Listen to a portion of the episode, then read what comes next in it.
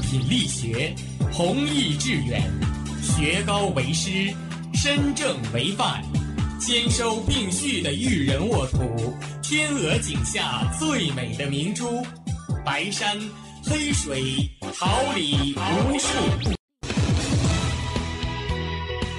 您正在收听的是哈尔滨师范大学广播电台，用声音技术生活，让声音雕刻未来。用声音技术生活，让声音雕刻未来。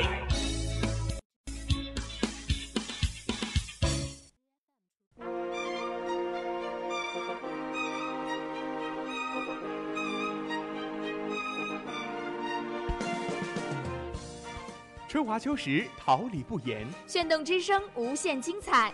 F M 七十六点二。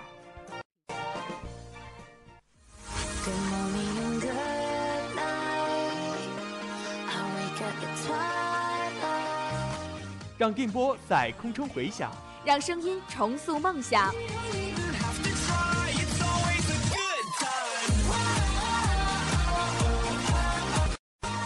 在青春的旅途上，用电波打破沉寂；在年少的岁月里，让声音尘封迷茫。我的快乐源泉，我的青春宣言。哈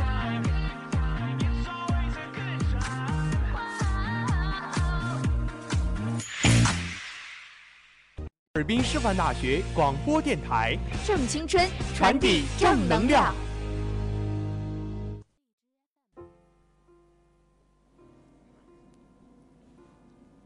赛场之机，聚焦最新体坛快讯，风云博弈，网罗最热竞技话题，为您播报争分夺秒的赛事，运动背后的精彩。这里是调频七十六点二兆赫，哈尔滨师范大学广播电台。每周三中午为您带来的体育新风尚。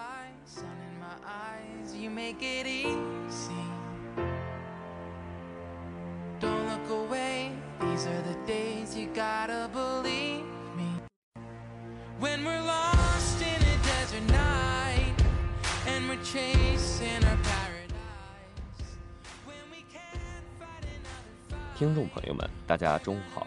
今天是二零一七年三月二十二号，星期三，农历二月二十四。欢迎大家的准时相约，我是感谢大家的准时守候。大家好，我是播音宋美琪，代表直播间里每一位辛勤工作的广播人员，感谢您的准时收听。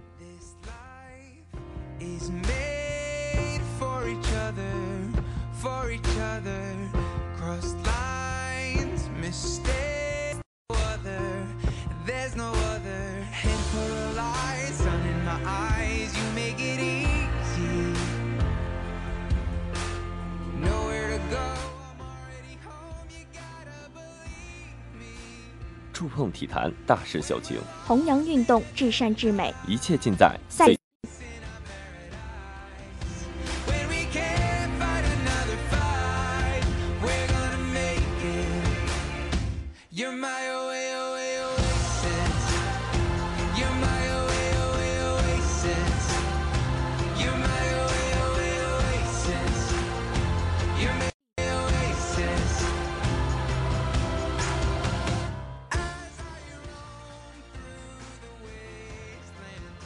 英超威廉世界波，卡希尔破门，切尔西三比一领先十三分。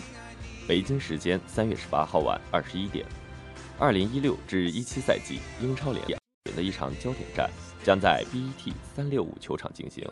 领头领头羊切尔西在客场挑战斯托克城，威廉任意球破门打破僵局，沃尔特斯点球破门，卡希尔比赛最后时刻抽射破门，最终切尔西二比一战胜对手。积分榜的优势来到了十三。在第二分钟，坎特直传球找科斯塔，可惜被对方后卫截获。第十一分钟，马克斯·阿隆索左路送出传中，宾迪干扰了科斯塔，没有让蓝军锋霸获得射门机会。第十三分钟，阿瑙托维奇放倒了阿隆索，切尔西获得左侧任意球机会。威廉出其不意，对方门将没有意识到，做出扑救，但是为时已晚，切尔西客场一比零领先。第十五分钟。乔阿伦在侧后方放倒了佩德罗，安东尼·泰勒向其出示黄牌警告。第十七分钟，科斯塔因对裁判泰勒出言不逊拿到一张黄牌，第二十一分钟，科斯塔分球，威廉禁区内脚后跟一坐，跟进的摩西一脚射门被挡出底线，战术角球开出，坎特一脚远射被挡出。第三十分钟，切尔西获得左侧任意球机会，威廉将球传过弧顶，摩西挑射，阿隆索门前爆射被格兰特挡出。十中，斯托克城开出任意球，卡希尔在禁区内推倒了沃尔特斯，裁判给了点球。沃尔特斯将球罚入，比分变成了一比一。第四十分钟，巴德斯利对科斯塔下黑脚被出示黄牌。第四十二分钟，在接到对方长传后，佩德罗禁区内摆脱防守高出。半场战罢，切尔西一比一战平对手。第四十七分钟，苏布西杀入禁区传中，路易斯将对方的传球截获。第五十一分钟，切尔西反击，凯恩特送出直塞，跟进的阿隆索在禁区内一脚劲射，被对方球员挡出了底线。第六十二分钟，获得任意球机会，大卫·路易斯直接射门，格兰特扑救脱手，对方后卫将球解围。第六十五分钟，佩德罗被对方球员皮特斯放倒，切尔西获得位置更好的一次任意球机会，马斯·拉松索直接将射门打中了横梁，弹出。第切尔西进攻，马蒂奇一脚远射被对方门将得到。第七十五分钟，切尔西打出精彩配合，威廉传球，佩德罗直接射门被对方门将扑出。第七十八分钟，阿斯皮利奎塔右路传中，科斯塔门前头球高出。第八十七分钟，法布球机会，大卫路易斯头球攻门被挡出，卡希尔门前补射得手，切尔西二比一反超比分。第九十四分钟，巴德斯利对小法粗野犯规，拿到第二张黄牌，被红牌罚下。最终，蓝军一球小胜。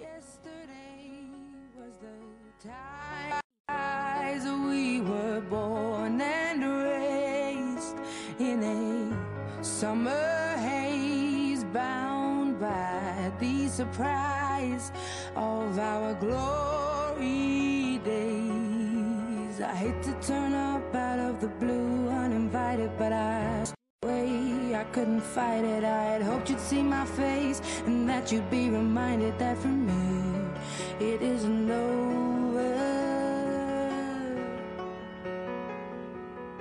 Never mind, I'll find someone like you. I wish I could do best for you.女排总决赛，江苏三比一浙江，凭胜场三比一创历史折桂。三月十八号，二零一六至二零一七赛季全国女排联赛战至总决赛第四回合，浙江返回主场力拼四局，以一比三遗憾惜败。反观江苏中天钢铁得益于四回合战绩，在五战三胜制总决赛胜场三比一创历史折桂，并且是第七支女排联赛冠军。至此。二零一六至二零一七赛季全国女排联赛落下帷幕，分别是江苏、浙江和天津，四川则是时隔十四年斩获第四名。第一局，江苏龚翔宇命中，江倩文拦网和探头，惠若琪鹰眼打手到四比零。浙江扬州相继短平快，李静巧打连追四分，王娜拦网和跳飘反超七比五。最佳打手邱亚楠开炮和贝兰遭逆转九比十一。江苏龚翔宇小斜线，江倩文探头，刁琳宇拦网至十六比十二。浙江李静借打手，扬州封堵和乔打追分十六比十八。江苏惠若琪后三，张常宁拦网到二十比十六。浙江汪慧敏飞一传打手先败至二十一比二十五。第二局，浙江李静平拉开，朱越洲被飞合拍后场，扬州跳飘到五比三。随即汪慧敏借打手。王娜二次球，但朱越洲后二被被拦，遭逆转七比八。好在李静后三和拦网，李莹封堵反。第三局，浙江朱越洲发球轮，汪慧敏防反连追三分。江苏龚翔宇前交叉，李静后三连续出界至十二比八。浙江李静开炮和清掉，扬州拦网到十四比十六。而后朱越洲双北飞，防不及龚翔宇中口，李静后三，汪慧敏。扬州被拦，再败至二十比二十五。第四局，江苏张常宁小斜线，王晨月拦网到五比四。浙江扬州短平快，李靖后三，龚翔宇触网和开炮反超八比五。江苏张常宁重扣，贺若琪巧打，王晨越短平快追分八比九。季界打手和险爆头至十二比九。江苏刁林宇、张常宁暴扣，贺若琪拦网，龚翔宇界打手，李靖后三开炮逆转至十八比十五。并且通过龚翔宇和惠若琪借打手、刁林宇封堵、张常宁重扣压线，以二十五比二十夺冠。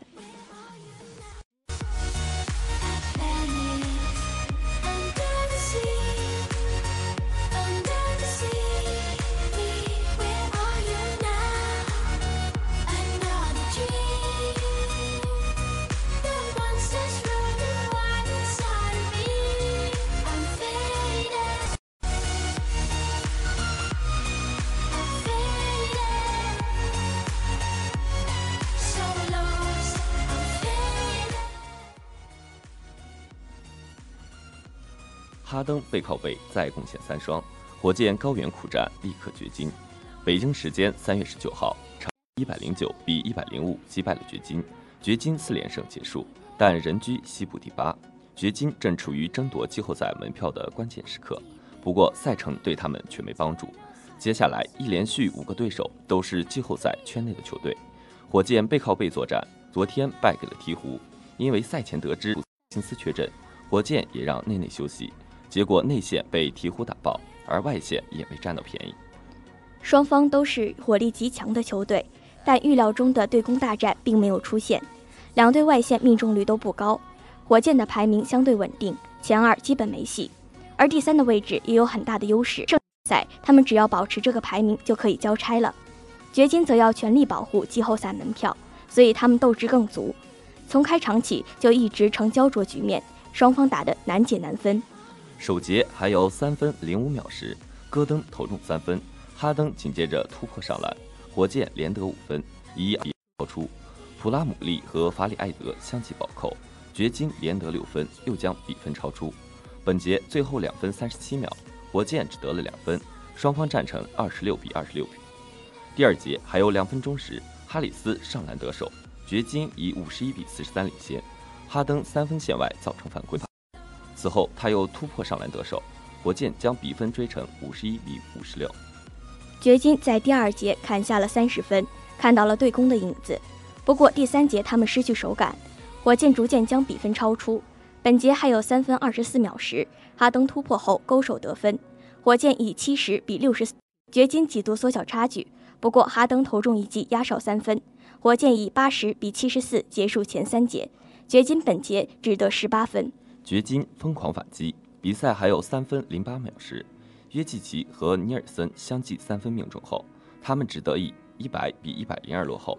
关键时刻后投篮得手，阿里扎送出大帽，内内不中一球，火箭连得四分，以一百零六比一百稳住阵脚。掘金发动最后的反击，约基奇不中一球，巴顿三分外造犯规，三罚两中，将比分追成一百零五比一百零六。在一分钟内，掘金两次错失反超的良机。火箭此后又投篮不中，但内内抢下关键进攻篮板，两罚中一后，火箭以一百零七比一百零五领先。掘金此后两次投篮不中，只得犯规。哈登两罚两中，在比赛还有三点七秒时，一百零九比一百零五领先。掘金此未能命中，只得缴械投降。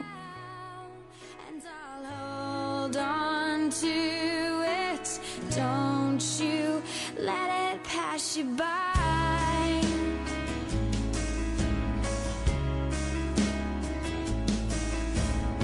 I found a place so safe here, the first time in my life, and now it's so clear.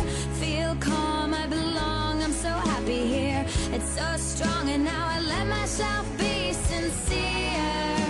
I wouldn't change a thing about it.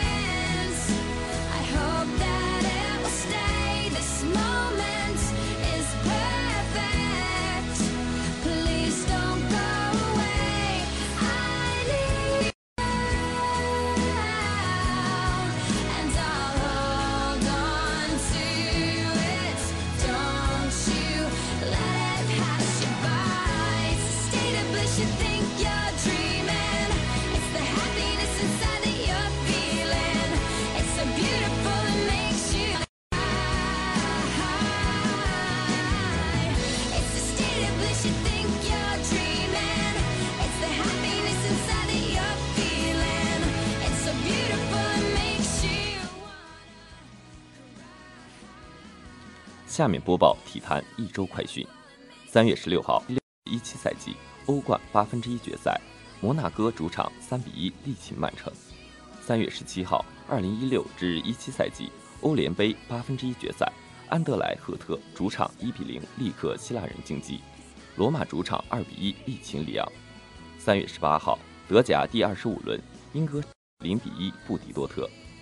下面介绍未来一周体育赛事。N B A 常规赛，三月二十三号，黄蜂对战魔术；三月二十四号，快船对战小妞；三月二十五号，掘金对战步行者；三月二十三号，世预赛 B 组第六轮，伊拉克对亚，泰国对战沙特；三月二十四号，世预赛 A 组第六轮，塔卡尔对战伊朗。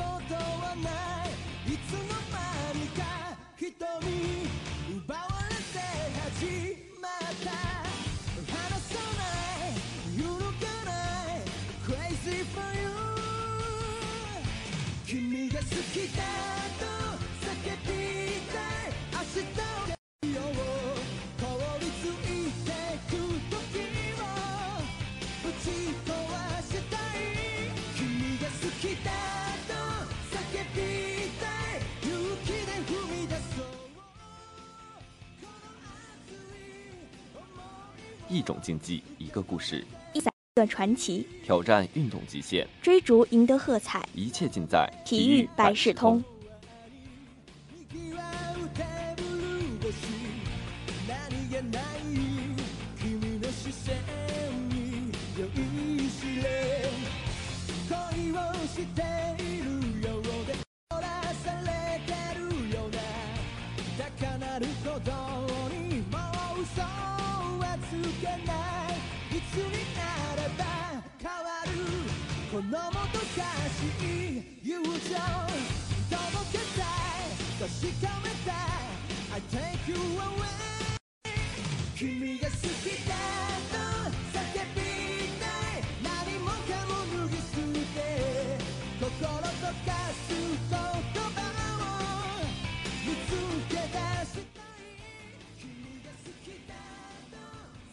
今天为大家介绍的体育项目是羽毛球，是一项室内、室外兼顾的运动。依据参与的人数，可以分为单打与双打。羽毛球运动对选手的体格要求并不很高，却比较考验耐力。羽毛球拍一般由拍头、拍杆、拍柄及拍框与拍杆的接头构成。随着科学技术的发展，向着重量越来越轻、拍框越来越硬、拍杆弹性越来越好的方向发展。现代羽毛球运动起源于英国。一八九三年，英国十四个羽毛球俱乐部组成羽毛球协会，即全英公开赛的前身。自一九九二年起，羽毛球成为奥运项目。早在两千多年前，一种类似羽毛球运动的游戏就在中国、印度等国出现。中国叫打手毽，印度叫普纳，西欧等国则叫做毽子板球。十九世纪七十年代，英国军人将在印度学到的普纳游戏带回国，作为茶余饭后的消遣。十四到十五世纪时的日本，当时的球拍为木质，球是樱桃核插上羽毛做成的。二十世纪二十到四十年代，欧美国家的羽毛球运动发展很快，其中英国、丹麦、美国、加拿大的水平相当高。五十年代，亚洲羽毛球运动发展很快，取得两届汤姆斯杯赛冠军。同时，印度尼西亚在技术和打法上有所创新，很快取得了霸主地位。六十年代以后，羽毛球运动的发展逐渐移向亚洲。一九八一年五月，国际羽毛球联合会重新恢复了中国在国际羽联的合法席位，从国际羽坛历史上新的一页，进入了中国羽毛球选手称雄世界的辉煌时代。羽毛球运动约于一九二零年传入我国，解放后得到迅速发展。二十世纪七十年代，我国羽毛球队已跻身于世界强队之列。七十年代，国际羽毛球坛与我国平分秋色。八十年代，优势已转向我国，说明我国羽毛球运动已达到世界先进水平。一九九二年，羽毛球在巴塞罗那被列为正式比赛项目，设立男女双打与单打及混合打五项比赛。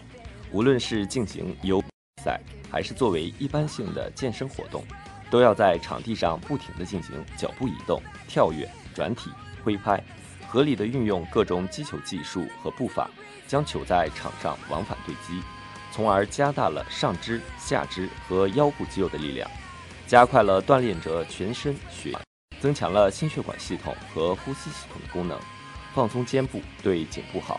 羽毛球运动也是一种解压的方式，可以放松一下，调整心态。羽毛球运动适合于男女老幼，运动量可根据个人年龄、体质、运动水平和场地环境的特点而定。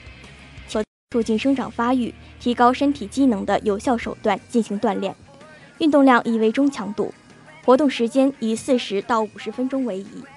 适量的羽毛球运动能促进青少年增长身高，能培养青少年自信、勇敢、果断等优良的心理素质。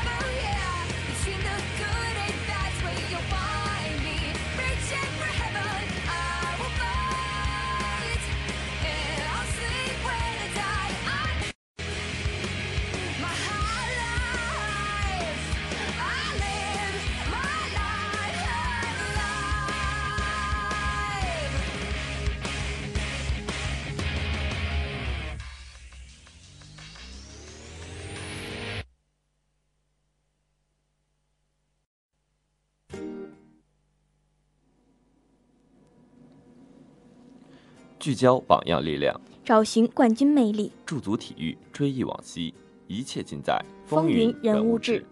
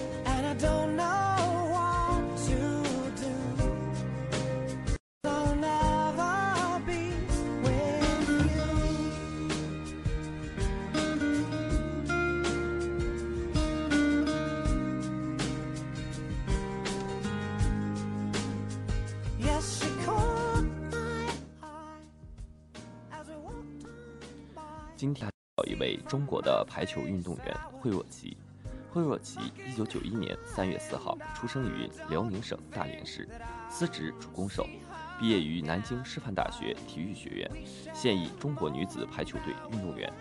惠若琪一九九一年出生，小时候的她不喜欢运动。一九九九年，一次偶然的机会让惠若琪接触到了排球。惠若琪被有着多年培养排球运动员经验的二十九中老师看中，从此他进入了南京二十九中组织的小队员排球培训班集中训练。在训练中，他特别认真，经过一段时间的训练，进步很快，被中山东路业余体校的排球教练朱磊看中。上了初中，惠若琪在排球训练和文化学习上都变得更主动，目标更明确了。一开始，他以主攻手为目标，结果他取代了主攻手，紧接着他以队长为目标。结果一年下来，随着惠若琪球艺的提高，她经常被选拔参加国内外赛事，有时一去就半个多月，而她的文化课却并没有落下。二零零六年，惠若琪以优异的成绩入选江苏队，并直接插班到一队。赵金才教练大胆启用她，很快她便成为主力。二零零六年全国女排职业联赛，江苏获得七年来最好的成绩，季军。二零零七年的春天，惠若琪也迎来了自己排球事业的春天，入选国家女排。二零零九年，惠若琪再度入选蔡斌执教的国家女排。那时，十八岁的惠若琪依然是一名替补，不成熟，但一次次替补出场，用气势和冲劲带动全队，扭转了很多比赛的局势。二零零九年和二零一零年瑞士女排精英赛，惠若琪在各项技术统计中名列前茅，连续两年蝉联最佳一传。很好地体现了其攻防全面的特点。二零一零世界女排大奖赛，惠若琪突然受伤，倒在赛场上。整个二零一零至二零一一赛季，国内联赛和广州亚运会，惠若琪全部缺席，还缺席了二零一零年世界女子排球锦标赛。二零一零年世界女排大奖赛后，王宝全离任，挑起国家队主教练大梁，惠若琪也伤愈复出。复出后的她状态恢复还是不错的。二零一一年复出后的惠若琪可以说是中国女排的支柱，是中国女排攻防转换的核心。状态不错，很快坐稳一个主力主攻位置。同年，俄罗斯总统第三次获得了总统杯的冠军，惠若琪获得最有价值球员称号。在二零一二年中国女排的最后一项赛事女排亚洲杯中，荣膺最佳发球和最佳一传。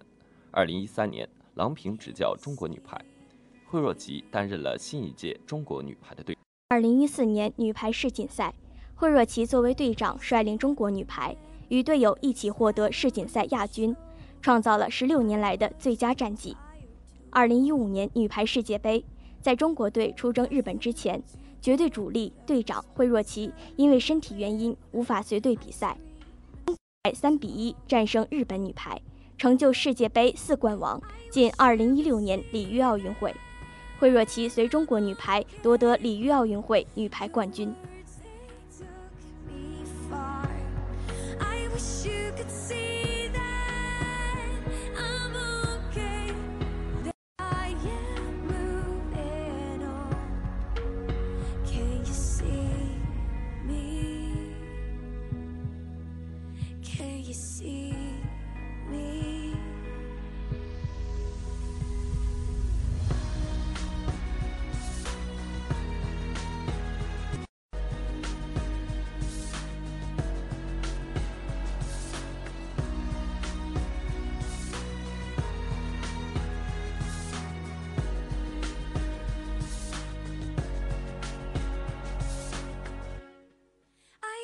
I could see that okay, waiting there for me.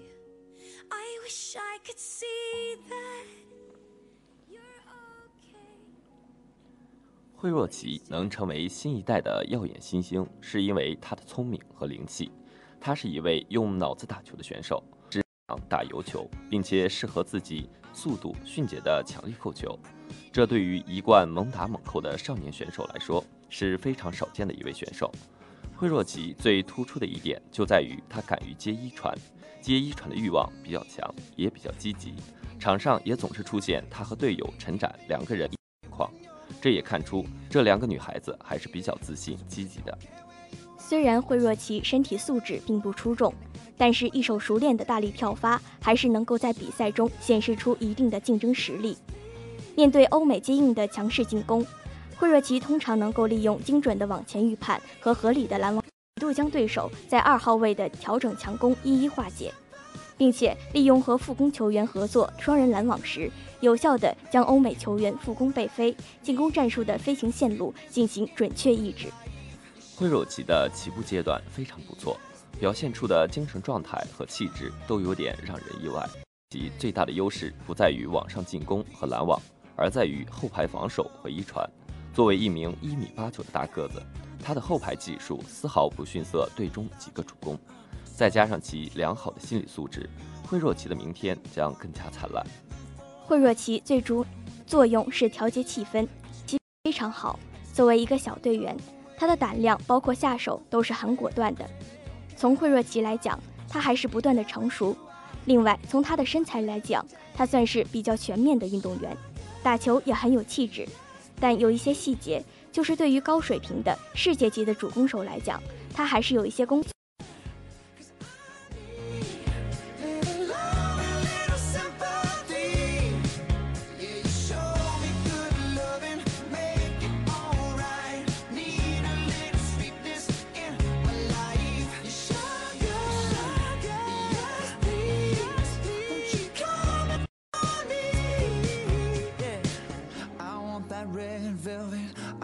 Sugar sweet, don't let nobody touch it unless that somebody's me. I gotta be a man, there ain't no other way. Cause girl, you're hotter than a Southern California day. I don't wanna play it, don't gotta be afraid. Don't give me all that shy, no makeup on, that's my sugar.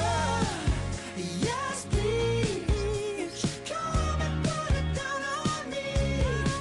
I'm right here.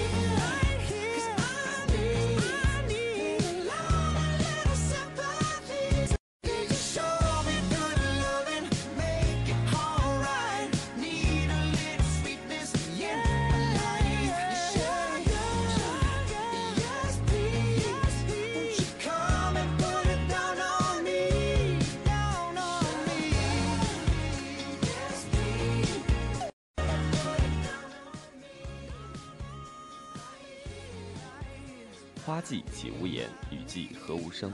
静聆绿芽心，舒展花蕾情。奏青春之曲，听青年之声，舞木叶之步，燃热血之火。青年的心声，我们一起聆听；时代的心声，你我。青年至上，正能量，我们在发声。让我们共同走进今天的青年之声。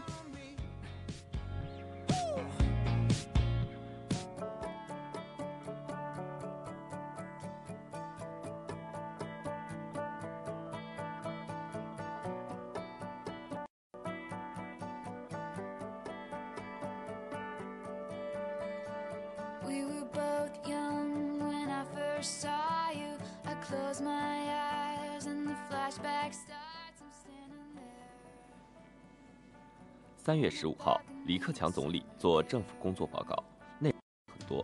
作为大学生的我们，一定要来仔细研读这份报告。读懂报告，也就读懂了中国政府工作的决心与实干精神。关于教育、高校、就业、毕业的都在这里了，快来学习一下吧。看完记得告诉小编，关于这份政府工作报告，你有什么想说？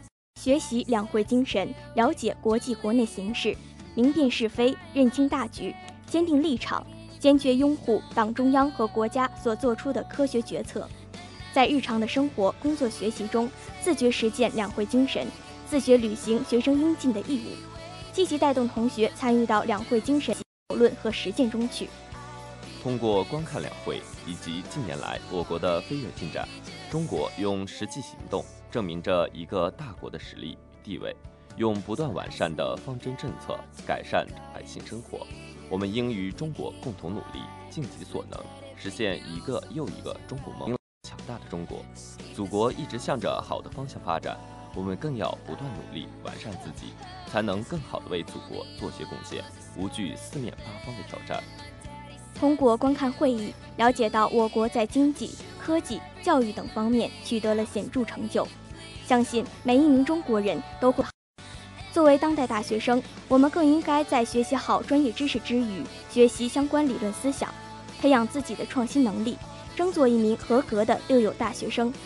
两会围绕民生问题进行探讨与发言，老年福利、环境改善、G D P 增长，无一不在体现着中国的治国理念为根本。生在这样的国家，真的太骄傲了。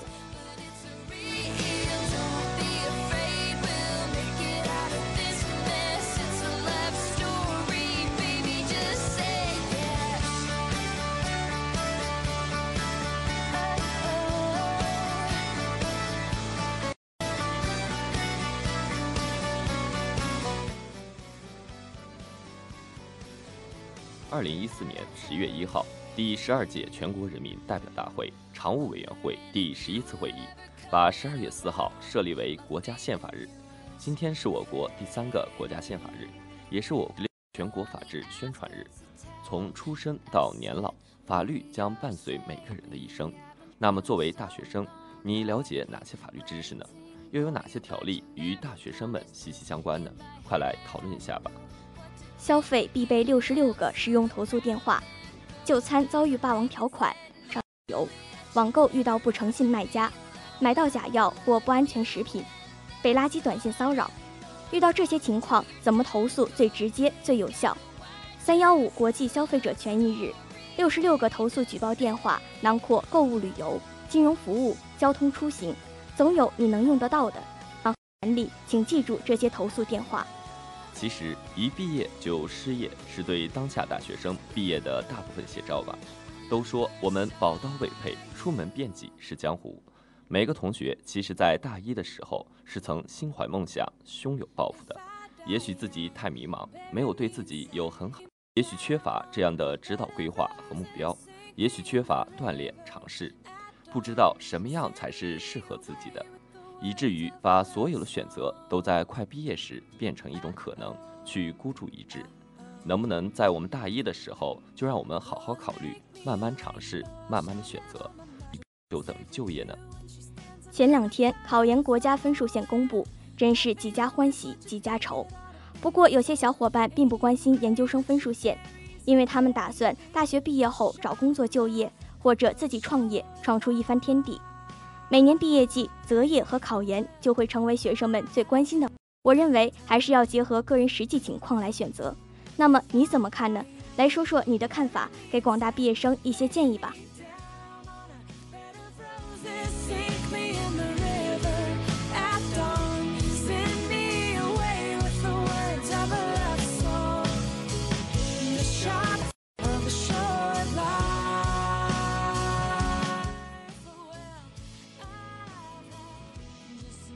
关注最及时的赛事报道，品味最浓郁的体育风韵。体育新风尚，直击赛场风云的直通车。体育新风尚，网罗体坛快讯的风向标。播音：及监制纪元、刘月，编辑王金萌，导播孙明启，新媒体杨奇薇、韩雪彤，综合办公室李彦浩。感谢大家的准时收听，下周三我们不见不散。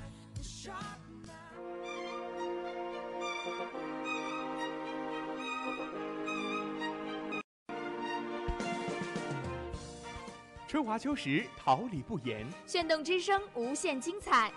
F M 七十六点二。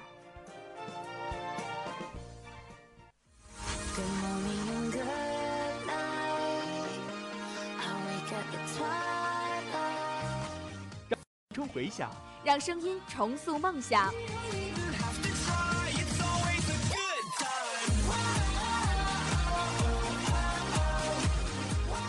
在青春的旅途上，用电波打破沉寂；在年少的岁月里，让声音尘封迷茫。我的快乐源泉，我的青春宣。